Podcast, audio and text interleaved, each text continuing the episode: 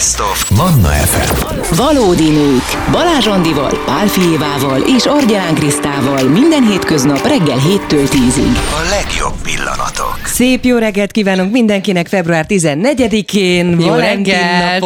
Jó reggelt, sziasztok. Szia Bence, szia Kincső. Itt vannak a valódi nők, és a mai reggelen is 7-től 10-ig várjuk a Manna hallgatókat, és azokat, akik kíváncsiak arra, hogy mi nők, mit gondolunk a Valentin napról, mit gondolunk a romantikáról, mit gondolunk a házasságról. És mielőtt elkapcsolnának, elmondjuk, hogy nem abból az aspektusból fogjuk megközelíteni, ahogy gondolják. Tehát nem lesz rózsaszín szívecske a szemünkben, hanem egy kicsit másik oldalról is megvizsgáljuk. Szúrunk, furkálódunk is. Bocsánat, Évi, akartál valamit mondani? És megnézzük, hogy milyen ajándékokat kapunk ilyenkor Valentin napkor, ugye egyetem mire vágyunk mi nők ilyenkor Valentin napra. Úgyhogy a férfiaknak mondjuk, hogy ne kapcsoljanak el semmiféleképpen, mert lehet, hogy most valami jó ötletet még adunk, hogy mit lehetne adni Valentin napra. Az utolsó pillanatban is, és engedjétek meg unokaöcsém Bálint, úgyhogy boldog névnapot. Boldog névnapot a Bálintoknak, és minden Bálintnak természetesen. Úgyhogy hát az első órában a házassági szerződés lesz terítéken. Szerintem itt azért parázs vitára lehet számítani, mert én ezt a romantika gyilkolásának gondolom, hogy én házassági szerződés. Győzzük meg egymást, meggyőzhető vagyok egyébként. Sok oldalról meg lehet közelíteni ezt a témát. De én, ha meghallom ezt, hogy házassági szerződés, hát akkor futnék, menekülnék. Megpróbálok meggyőzni. Nagyon zokon benném, ha valaki ezzel állna elő, úgyhogy erről biztos, hogy fogunk beszélgetni. Utána érkezik hozzánk, nem érkezik, de telefonon érkezik. Jaj, nagyon jó. Horváth Patricia testtudat tréner lesz a vendégünk, akivel a testi változások ízléses tárolásáról beszélgetünk majd, hiszen a Valentin nap az nem csak a rózsaszín ködé, tehát mielőtt az urak megint csak kérem őket, ne kapcsoljanak el, mert hát ha tudunk egy pár tippet adni, hogy ha változik valami a kedvesünkön, a testén és ilyesmi, akkor azt hogy lehet úgy közölni, hogy az ne fájjon annyira. És abszolút az urak részére is, tehát hogy ez vice versa működik, tehát nem csak arról fogunk beszélni, amikor egy nőn változik valami, hanem amikor a pasin, tehát hogy az mivel jár, meg milyen változások történnek ilyenkor a testünkben, amik mondjuk például a vágyat visszavetik, tehát hogy ez is egy nagyon-nagyon fontos téma. Aztán érkezik hozzánk Nardai Dorina, a vágyaim.hu influencere, akivel azokról a dolgokról beszélgetünk például, hogy mi számít tabunak ilyenkor, ugye említetted a vágyakat. Milyen csúcstechnológiás játékszerek vannak erre, hogy hogyan lehet egyáltalán önismerettel, önfejlesztési segítő eszközökkel támogatni egy párkapcsolatot. Hát mert hogy őszintének kell lenni szerintem. Igen. Tehát nem kell megvárni egy Valentin napot ahhoz, hogy elmondjuk, hogy mire vágyunk éppen. És tök mindegy, hogy ez most a hálószobában történik, vagy az élet bármely területén, nem? De hogyha meg is várjuk ezt a napot, akkor viszont tényleg szedjük össze magunkat, és fogjuk csokorba, hogy mire van szükségünk. És ez tényleg nekünk is egy fontos dolog, férfiaknak, nőknek egyaránt, hogy gondoljuk végig, hogy pontosan mire van szükségem, és azt mondatokba bele tudjuk fogalmazni, mert szerintem az alapvető probléma, amikor a kommunikáció erről megszűnik, vagy tabuként kezelünk bizonyos mondatokat, szavakat, amik egyébként hozzátartoznak a mindennapjainkhoz, akár a szerelem, akár a szexualitás terén. Én annak is a híve vagyok egyébként, hogy ha valaki sokszor még nem jut el odáig, hogy tudja mondani, akkor írja le. Tehát igen. Tök szép leveleket lehet írni a másiknak. Régen ennek olyan hagyománya volt, akár Valentin napkor is, tudod, amikor oda csúsztattuk a pattásnak, hogy szeretlek, igen. 3 szívecske, és akkor nem volt alatt a név, nem tudtuk, hogy kitől kaptuk. Tehát, hogy ezért ennek a szavakba öntésnek vannak azért fokozatai, és ha valakinek nem megy feltétlenül ez a face-to-face-ben kommunikáció, akkor ezzel is lehet például próbálkozni. Na de engem nagyon izgat, és visszatérünk oda, hogy pénz és vagyon, hogy vajon ott az őszintességről miért nem beszélsz szívesen? Vagy miért vagy ennyire papírellenes? Igen. Na jó, igen, a házassági szerződés lesz az első óra témája. Nem sokára jövünk vissza itt a Manna FM-en, Kylie Minogue és Sia után. Ez a valódi nők. Szerelmes, romantikus jó reggelt kívánunk mindenkinek. Jó reggelt, jó reggelt. Szerelmes, sziasztok. Romantikus, és rögtön a pénz. Hát az hozzátartozik a romantikához. Február 14-e van Valentin nap, és itt a stúdióban Andival, Évivel már jól felvezettük azt, hogy miről fogunk beszélgetni, ugye házassági szerződés. Ugye azért egyre többen kötnek már házassági szerződést, de mégis sok párnál tabu téma. Én ezt nem gondolnám, hogy tabu téma, de hogy baromira meg lennék sértődve, ha valaki az orrom alá dugna egy ilyet, akkor, amikor azt mondja, hogy és akkor elé térdel, nem tudom, gyűrű, és hogy De ez azért, mert hogy te már abba a fázisba kapod ezt a sztorit, amikor oda dugja az orrod elé. Tehát ez nem megbeszélt történet, nem egy átbeszélt történet, nem, hogy te mit gondolsz, én mit gondolok, drágám. Te mit gondolsz? De már a feltételezéstől is. Nem, kész. Tehát, hogy te azt gondolnád, hogy nem. Igen. Olyan érdekes, én pedig mellette vagyok a házassági szerződésnek, mert van egy ilyen tévhit az emberek fejében ezzel kapcsolatban, úgy képzeljük el, hogy a nagy ilyen Hugh Hefner típusú gazdag férfiak és az aranyású csajok, és akkor azért íratja alá, mert hogy a csaj ne örököljen, vagy nem tudom, ne jusson semmiért. De ez egy tévhit, tehát ez inkább ilyen védelemnek érzem azt, hogy egy ilyen előre gondolt dolog van, mint a házassági szerződés. Na jó, de eleve azt gondolom, hogy szét fogunk menni. De nem azért. Hogy akkor minek megyek bele, de nem csak arra készülök előre. De a házassági szerződés nem csak arra való, hogy elválunk, hanem akkor történhet bármi, érted, Isten ments, de hogy egy baleset, vagy elhúny a házastársunk, vagy valami, annak is fontos, mert hogy olyan értékű egyébként, mint egy végrendelet. Tehát, hogy tudsz vele így előre gondolkodni. Vagy például a közjegyzői kamara által kiadott ilyen tanúsítvány szerint nagyon sokan inkább a második házasságukban kötnek házassági szerződést, ezzel bevédve a saját első házasságban született gyermekeiket, a jövendő gyermekének a jogait lefektetik benne, meg ilyesmi, hogy ez nem csak egy vállás esetén van ez. És Dr. Balázs Andrea házassági szerződés szakértő, de nem most komolyan, mert ugye rögtön érdekelt ez a téma, tehát rengeteget elolvastam róla, meg ilyen fórumokat is olvastam, aki írta, hogy miért jó, meg miért nem, de azért abban mindenki egyetértett, hogy ez egy biztosíték, ez egy anyagi biztonságot jelent. Én nem érzem azt, hogy ez a romantika halála, te azt gondolod, Kriszta, hogy ez a... Igen, és én mondjuk párkapcsolatokban, de valószínű azért ágálok ez ellen, mert magamból indulok ki, és én idézőjelben jól kijönni egy szakításból, már úgy jól, hogy anyagilag, tehát, hogy nagyobbat szakítottam, mint amennyit érdemeltem volna, vagy bármi, vagy ami az enyém volt, soha nem volt. Tehát, hogy én azt gondolom, hogy bármi történik, és akkor is meg fogjuk tudni ezt tök korrekten és tisztességesen beszélni, úgy, hogy ahogy ez van. Figyelj, tehát, hogy ez... csak, Kriszta, te szoktál az utazásokkor mondjuk biztosítást kötni? Persze. Mert nyilván nem úgy indulunk útnak, hogy eltörik a karom, keresztbe harap egy cápa, és stb. hanem de úgy bebiztosítod magadat, nem? Hogy akkor ezzel ne legyen gondod már később, ha mégis megtörténik valami. Igen.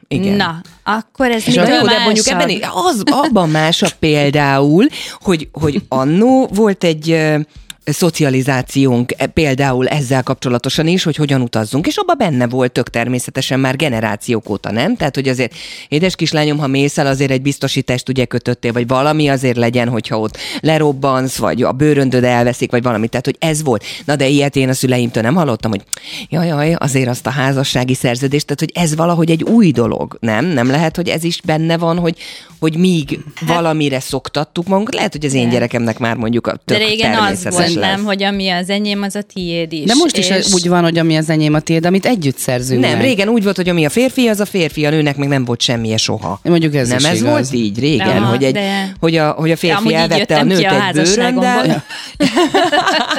Ti nem kötöttetek például ilyet? Nem, és én jobban is álltam egyébként, aztán nyilván ebből nagyobb is lett a veszteségem. Nem kötöttünk, mert azt gondoltam én is, amit a Kriszta az elején, hogy hát minek?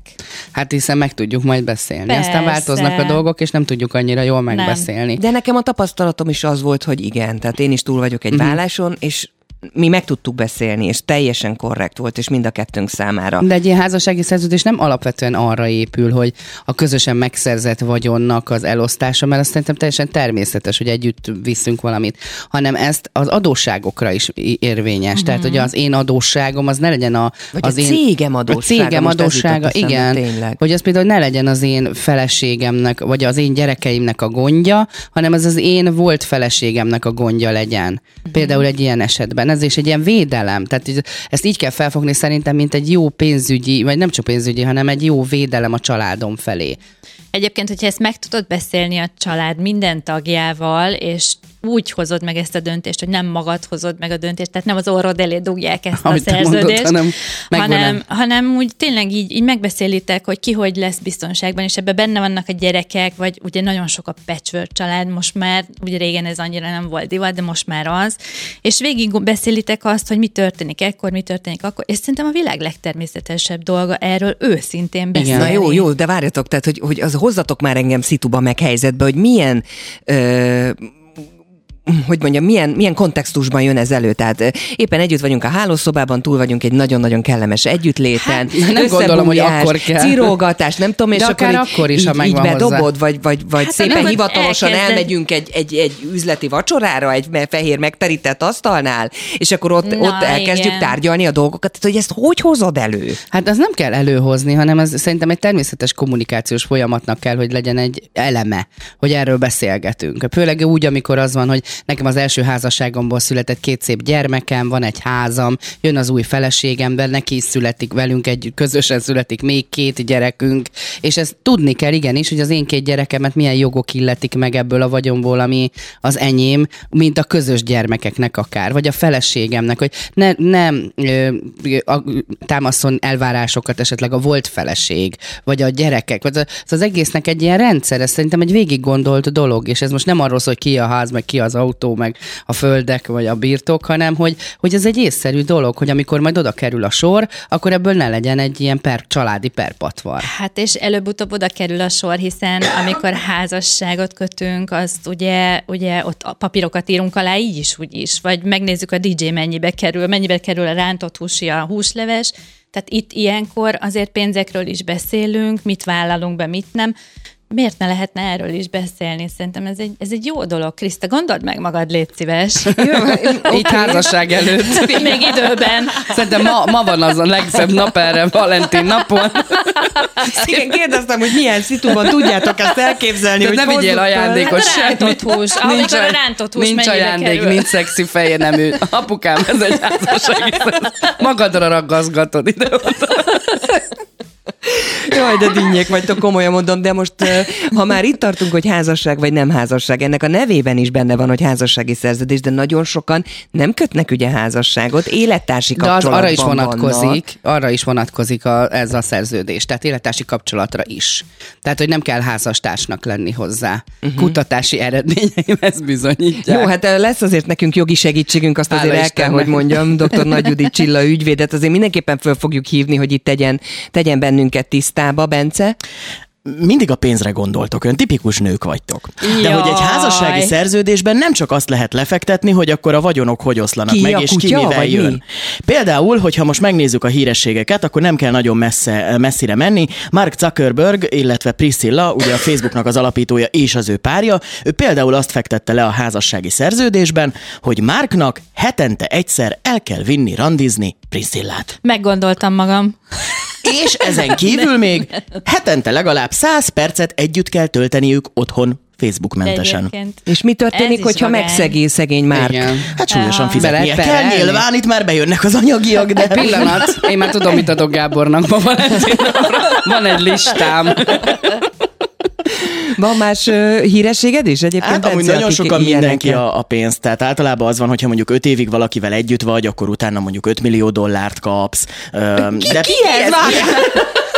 Mondjad a neveket, kihez kell hozzámennem, hogy most hívjuk föl talán. Például Tom Cruise, illetve Katie Holmes is évente minden együtt töltött évért $3 millió jár a színésznőnek. Gábor, remélem hallgatod. Úgyhogy vannak. Itt mondjuk az ő vállásuk egy picit csavaros volt, mert nekik eredetileg az volt a szerződésben, hogy minden évért $3 millió kapna Katie, viszont annó, mikor elváltak, akkor ők azt mondták, és meg is tudtak egyezni, hogy Katie inkább kérte a gyermeknek a felügyeleti jogát, és ez így is lett, tehát ott végül is elengedték az anyagiakat, de nagyon sokan így állapodnak meg, hogy x év, oké, akkor nekem azért ennyi fog járni. Tehát, hogyha kitartok, akkor így Kb. Ki kell bírnom én még decemberig. Én is azt mondom, Tom Cruise ennyire borzasztó személyiség lehet, hogy 3 millióján évente értem. Augusztusban összeverő veszünk a jakton, például George Clooney-val, tegyük fel, ugye meg vele fogok élni.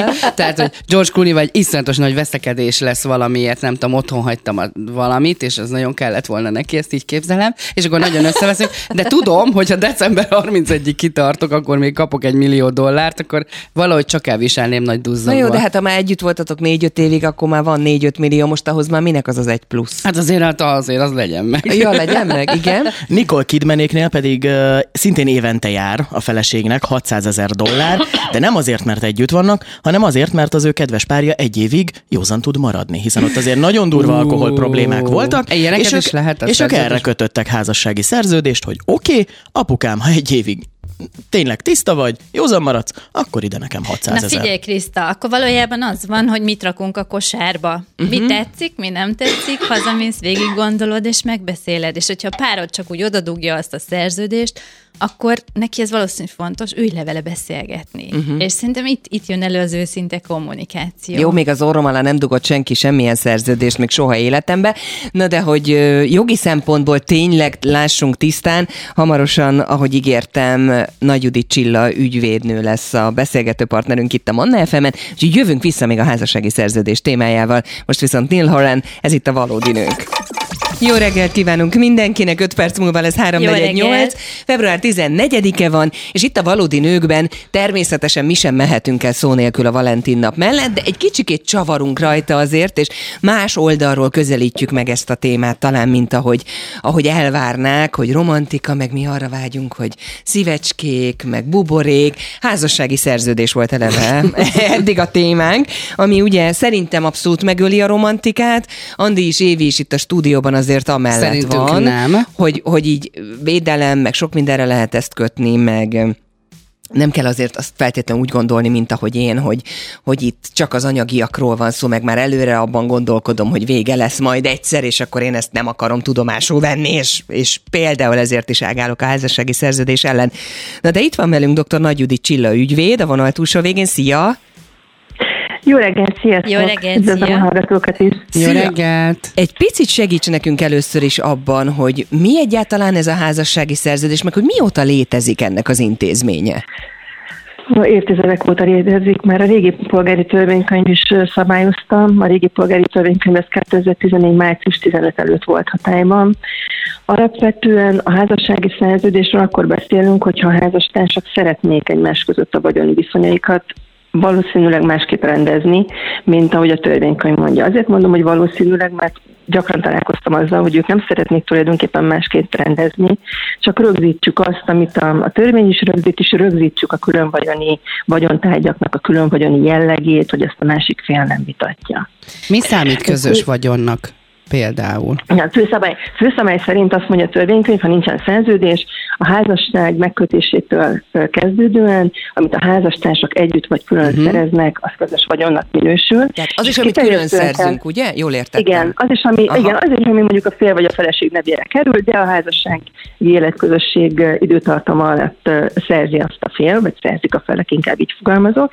És azt kiterjesztően kell már értelmezni, a bírói gyakorlat alakította ki az új polgári törvénykönyvbe, ez bele is került, hogy az életközösség létrejöttére visszamenőleg kiterjedően kell értelmezni. Tehát a házasság megkötése előtt már összeköltöztek a felek, akár évek ezelőtt, akkor onnantól kezdődően közös vagyon keletkezik, ha nincs szerződés. Ezt tudják a felek is egyébként? Hát alapvetően előbb-utóbb megtudják. Ha vagyonjogi kérdések felmerülnek, akkor nyilván megtudják. Lehet ezt nyilván rugalmasan is kezelni. Élettársak között azért más a helyzet, és nagyon sokan élnek úgy, hogy nevezik vadházasságnak is, nem kötnek házasságot, és évtizedek óta együtt élnek élettársi kapcsolatban. Ott is vannak vagyonjogi kérdések, ott is lehet vagyonjogi szerződést kötni. Itt egyébként eltérően szabályozza a régi és az új polgári törvénykönyv az élettársak vagyonjogi viszonyait olyan vonatkozásban, hogy az új szabályozás, előadásokon is így lehet hallani, hogy a legigazságosabb rendszer, mert az élettársak önálló vagyonszerzők maradnak. Tehát a főszabály az, hogy mindenki, aki amit szerez, az övé, ami a jövedelme, az külön vagyon, tehát megmarad ez a külön vagyoni jelleg. A régi polgári törvénykönyv ezt egy picikét másként szabályozta, azért nem picikét másként, mert a közös vagyon keletkezett a szerzés arányában, de hogyha a szerzés aránya nem volt megállapítható, hosszú élettársi kapcsolat alatt ez azért gyakran előfordult, akkor azonos mértékű volt a szerzés arány. Judit, bocsánat, Éva? Nyugodtan kérdez, én csak azt szerettem volna kérdezni, mire kell figyelni a házassági szerződés megkötésekor? Hát a házassági szerződés megkötésekor azért a szerződéskötést megelőzően mindig van egy konzultáció, akár ügyvédhez, akár közjegyzőhöz mennek a felek. Tehát ott azért részletesen átbeszéljük a vagyonjogi kérdéseket, mi a cél, egy teljes vagyonjogi szerződést szeretnének, vagy csak részlegesen szeretnének valamivel kapcsolatban rendelkezni. Nagyon gyakran találkoztam azzal, hogy gyakorlatilag tényleg csak a külön vagyoni jelleget szerették volna elismertek a másik féllel, hogy ez később se legyen vita, és akkor azt rögzítjük a szerződésben, amit a felek szeretnének. Bármit be lehet írni egy ilyen szerződésbe? Ugye mi Bencével már korábban beszélgettünk arról, hogy van, aki azt írja be, hogyha józan marad a férjem egy évig, akkor innentől évente mekkora összeg jár neki, nyilván ez külföldön is tároknál megy, de hogy itt nálunk Magyarországon bármit megenged a törvény, hogy beírjunk ebbe a szerződésbe? Ami nem jogellenes, az gyakorlatilag igen, bármit. Én láttam olyan vagyonjogi szerződést is, amit még az is szerepelt, hogyha elválnak a felek, akkor megállapodnak, hogy egy gyermek az édesanyához került. Tehát ez mondjuk nyilvánvalóan nem érvényesíthető sok esetben, ha az édesanyja alkalmatlanabb a gyermeknevelésre, mint az édesapa, tehát ilyenkor azért nem a szerződésből indul ki a bíróság sem, de még ilyet is láttam, hogy ezt is beírták a felek. És mikor köthető házassági szerződés? Tehát gyakorlatilag az összeköltözés második napján már felkereshetjük a közjegyzőt ezzel? Hát ha összeköltözés, és még akkor igen, gyakorlatilag akkor élettársak, de felkeresheti persze a közjegyzőt, de akár még előtte is, tehát a házasságkötés előtt is, vagy az élettársi kapcsolat létesítése előtt is, bele szoktuk ilyenet, úgy kell fogalmaznunk, hogy mi a célja a feleknek, mikor terveznek élettársi kapcsolatot, vagy házasságot kötni, és annak attól kezdődően arra bizonyos időtartam, még ők élettársak, vagy házastársak, hogyan rendezik a vagyonjogi viszonyaikat. Uh-huh. Ugye az elején még ilyen rózsaszín ködben vagyunk, tündérmesében élünk, és sok mindenbe belemegyünk esetleg, ami lehet, hogy nem komfortos későbbiekben. Van-e kibúvó a házassági szerződés alól, ha később meggondoljuk magunkat? Hú, de jó! Hát, ha később meggondoljuk magunkat, és valamit vállaltunk, akkor ezt csak közös megegyezéssel lehet módosítani. Ups. Tehát így kibúvó azért nincs belőle, tehát ha valamit rendezünk, hogy nem lesz közös vagyon, mindenki önálló vagyonszerző lesz, akkor ott nincs kibúvó. Ettől függetlenül azért lehetnek olyan helyzetek, hogy megállapodnak a felek, hogy teljesen külön vagyonszerzők, önálló vagyonszerzők maradnak, és mégis létrehoznak egy céget közösen, és mégis valami közös vállalkozásban, egyéb közös vállalkozásban gondolkodnak, és ezt nem rögzítik szerződésben. Uh-huh. És hát itt nyilván bizonyítási kérdések merülnek fel, hogy a felek ott kifejezetten a szerződéstől eltérően kívántak rendelkezni. Judit, hogy működik formailag a dolog? Tehát én is leülhetek a párommal, és egy papírra fölfirkantjuk a dolgokat, és aztán két tanúval alátanúztatjuk, mert hallottuk, hogy általában akkor hivatalosak a papírok, hogyha két tanú is aláírta, vagy mindenképpen ügyvéd vagy közjegyző előtt kell egy ilyen dokumentumot írásba foglalni? Itt az érvényességhez mindenképpen szükséges az ügyvédi ellenjegyzés, vagy azt, hogy a közjegyző közokiratba foglalja. A két tanús okiratok, magánokiratok, azok teljes bizonyító erejű magánokiratok, tehát az okiratok sorában valóban feljebb állnak, mint hogyha nincsenek tanúk. De itt ezeknél a szerződéseknél megköveteli a jogszabály, hogy ügyvédi ellenjegyzés vagy közjegyző jogiratban foglaltan történjen. Uh-huh. Judit, még egy dolog, biztos rengeteg szituációval találkoztál már a praxisodban, és talán azt is hallottad, hogy én azért így nem vagyok a házassági szerződés mellett. Hogyha valakit te meggyőznél, vagy én azt mondanám, hogy akkor hajrá, tessék, állíts át a másik oldalra, akkor milyen érveket tudnál felhozni, hogy gondoljam meg mégis ezt, és ne gondoljam azt, hogy hát én ezt teljes romantika halálának tartom ezt a házassági szerződést. Én azt gondolom, hogy ahogy láttam, volt olyan ügyem, ahol az egyik fél nagyon szerette volna, a másik fél kevésbé, és hogy ő is miért fogadta el, megöli a bizalmat, hogyha az egyik fél nagyon szeretné, a másik fél pedig nem. És akkor onnantól kezdve már az a kapcsolat romlásához vezet. Tehát, hogyha valamelyik félnek fontos az, hogy ez rögzítésre kerüljen, akár csak azért, hogy őt ez megnyugtatja, de minden külön vagyoni jelleg írásban rögzítésével nagyon gyakran találkoztam, akkor azt szerintem érdemes megadni a másik félnek, különben tényleg a kapcsolat rovására fog menni előbb-utóbb. Uh-huh. Tehát akkor csak azért menjek bele egy házassági szerződésbe, mert a másik nagyon akarja, és ne legyen már ebből vita? Hát nem, azért nem, ez nagyon lehetőséges, hogy mondtam, de nyilván, hogyha el tudod mondani, akkor menjél vele, mert ha neked ez nem szándékod, akkor nyilván akkor nem lesz ebből szerződés. Valóban van, ahol meg tudja ölni a romantikát teljesen, mert miért kell erről rendelkezni. Nyilván, ha együtt maradnak a házastársak, és nem lesz vállás, akkor úgyis közösen élvezik azt a hasznot, amit együtt szereznek. De ezt előre nem lehet tudni. Mondj egy olyan esetet, amikor nagyon-nagyon jó volt, hogy volt házassági szerződés, és tökre megkönnyítette a dolgokat. Gondolok itt akár extrém helyzetre. Nem feltétlenül vállásra gondolok, tehát van más szitu is, amikor egy házassági szerződés jól jöhet? Ugye egy töröklés is szóba kerülhetne, igen, hiszen a gyerekek... Igen, öröklésnél azért ennek van jelentősége, illetve ott is van, azért a házassági vagyonjogi rendszerben rögzíteni lehet a szerződést, akkor az harmadik személyekkel szemben is hatályos, de tartozásvállalás történik egyik fél részről, a másik nem tudott róla. Akkor például jól tud jönni egy vagyonjogi szerződés, főleg, hogyha még a nyilvántartásba is bevették. Uh-huh. Aha, tehát hogyha úgy vesz föl hitelt valaki, hogy a másik fél erről nem tud, és akkor ilyenkor nyilván, ha bármi történik, akkor engem nem fognak inkasszózni például. Lehet egy ilyen eset is. Igen, nagyon sok múlik az eset összes körülménye, de miről tudott a másik házastárs, mire vette fel a hitelt, mivel tudja bizonyítani, hogy tényleg nem tudott róla. De alapvetően például akkor jó lehet egy vagyonjogi szerződés. Haláleset esetén is előkerülhet egy vagyonjogi szerződés, ha az egyik fél elhalálozik? Igen. Aha. Igen, mert a halál pillanatában ugye, a hagyaték mindaz a vagyontárgy, amivel az elhunyt személy rendelkezett, ami a tulajdona volt, ami a nevén volt gyakorlatilag, ez ilyenkor ezt jelenti.